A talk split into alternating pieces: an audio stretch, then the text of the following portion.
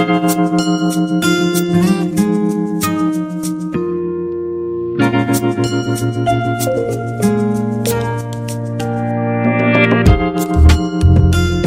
Msikilizaji, mwishoni mwa mwezi Julai mwaka huu, Baraza Kuu la Umoja wa Mataifa lilipitisha azimio kwamba kila mtu ana haki ya mazingira safi yenye afya na endelevu. Azimio kama hili lilipitishwa mwaka 2021 na baraza hilo ambalo lilitoa wito kwa mataifa, mashirika na makampuni ya biashara kuongeza juhudi za kuhakikisha kuna mazingira yenye afya kwa wote. Tuanze makala haya kwa kusikiliza mjumbe wa baraza kuu la Umoja wa Mataifa wa Costa Rica, Matsa Chan Valverde, wakati wa kupitishwa kwa azimio hilo. Hii ni hatua moja mbele kuelekea siku za usoni ambayo tunajua inawezekana, kwa sababu tumekuwa tukifanyia kazi kwa zaidi ya miaka hamsini tangu Stockholm, kulinda na kuimarisha mazingira kwa ajili ya kizazi cha sasa na cha baadaye, kama lengo muhimu la wanadamu wote, lengo la kutekelezwa kwa pamoja malengo ya amani na maendeleo ya kiuchumi na jamii duniani kote.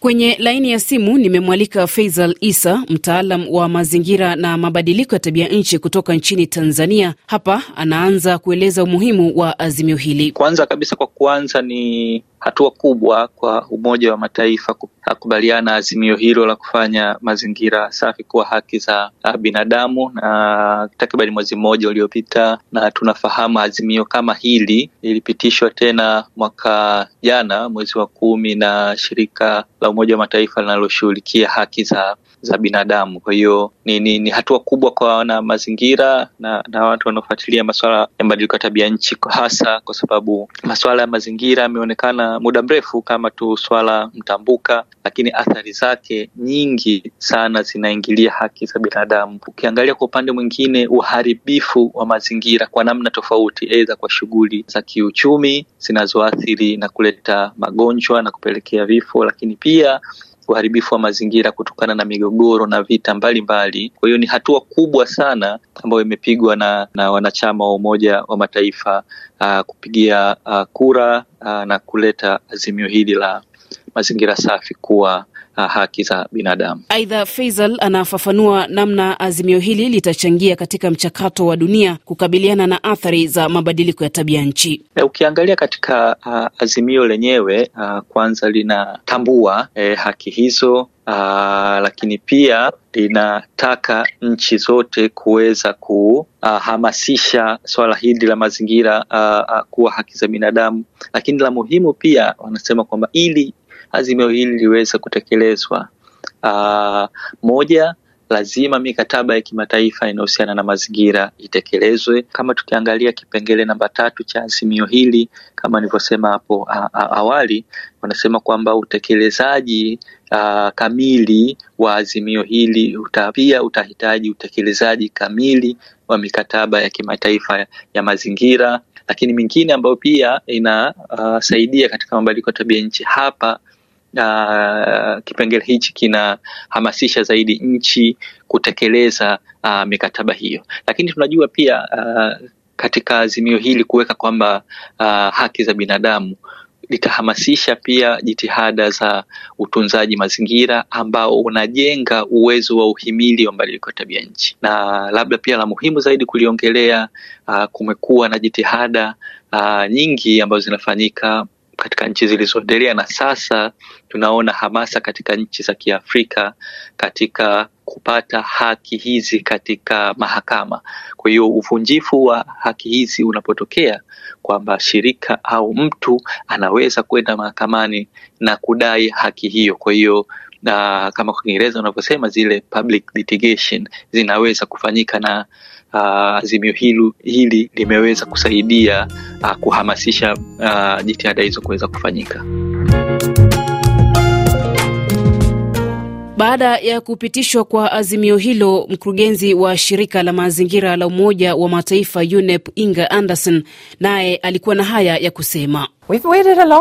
Tumesubiri hili kwa muda mrefu, lakini hili linaashiria kwamba sasa kuna mshikamano ya mabilioni ya watu wanaoathirika na mgogoro wa mabadiliko ya tabia nchi, mgogoro wa kupotea kwa asili na mgogoro wa uchafuzi wa mazingira. Kwa kweli, Baraza Kuu la Umoja wa Mataifa limeandikisha historia. Azimio hili linachochea hatua za kimazingira, linatoa ulinzi, linawasaidia watu kuwa na haki ya kusimama na kushinikiza kuwepo kwa haki ya kupumua hewa safi, upatikanaji wa maji safi na salama, mazingira safi na salama pa kuishi na kufanya kazi, kusoma na kucheza. Hakuna anayeweza kuchukua asili, hewa safi, maji safi kutoka kwetu.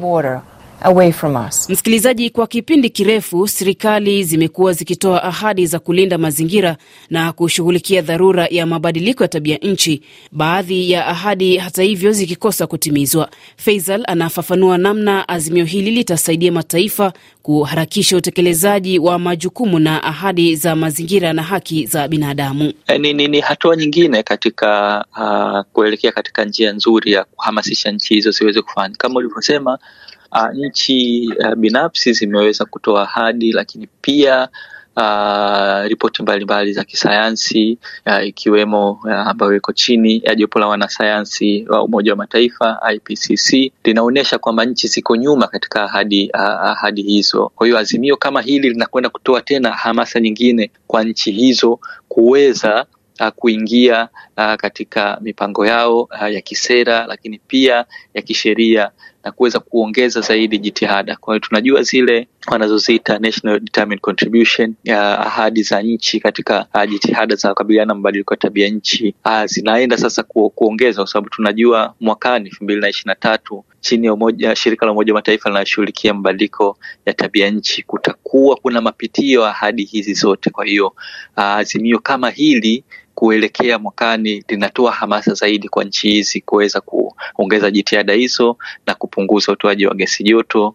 zinazosababisha mabadiliko ya tabia nchi, lakini pia kuimarisha jitihada za kwenye nchi husika uh, kuweza kukabiliana na mabadiliko ya tabia nchi. Haki ya waathiriwa wa mabadiliko ya tabia nchi imekuwa ni moja ya maswala muhimu wanaharakati na wataalam wa mazingira kutoka Afrika wamekuwa wakipigania. Hapa Faisal anaeleza azimio hili litakuwa na maana gani kwao kuelekea mkutano wa COP 27. Azimio hili ni hatua kubwa sana. Uh, kama nilivyoeleza uh, awali, nchi zilizoendelea tayari tumeona uh, kesi mbalimbali zikipelekwa kwa uvunjaji wa haki za binadamu zinazohusiana na mazingira, lakini tumekuwa na mifano michache sana uh, kwa nchi zetu za Kiafrika. Tukiangalia labda kesi uh, mojawapo ni ya, ya, ya makaa ya mawe labda kule uh, Lamu uh, Kenya.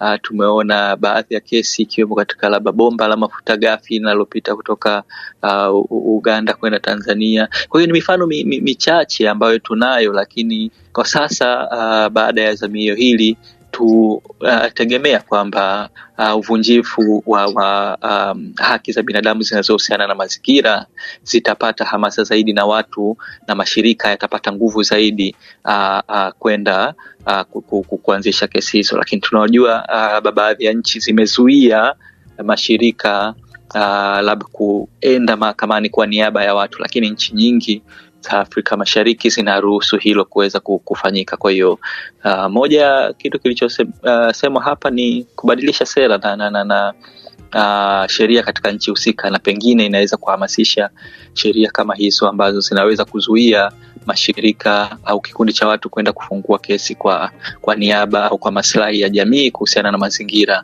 kuweza kupata haki zao. Tunajua mambo mengi yanayoendelea, ikiwemo uchafuzi wa mazingira kutokana na kemikali zinazotoka kwenye viwanda au katika uh, migodi ya madini uh, kwa hiyo hivi vyote kwa sasa vikitambulika uh, kama uvunjifu wa haki za binadamu. Kwa hiyo mashirika yanapata nguvu zaidi ya kwenda mahakamani na kufungua kesi kudai haki kwa namna tofauti, aidha kusimamisha mchakato unaoharibu mazingira au kwa watu hao kuhukumiwa kifungo cha kwenda jela, lakini pia kupata fidia mbalimbali. Kwa hiyo kuna uh, namna tofauti tofauti ya faida ya, ya baada ya kwenda kufungua kesi hizi. Na kwa maneno yake Faisal Isa, mtaalam wa mazingira na mabadiliko ya tabia nchi kutoka nchini Tanzania, ndio tunafikia mwisho wa makala haya. Jina langu Menzleti Jai, kwa heri.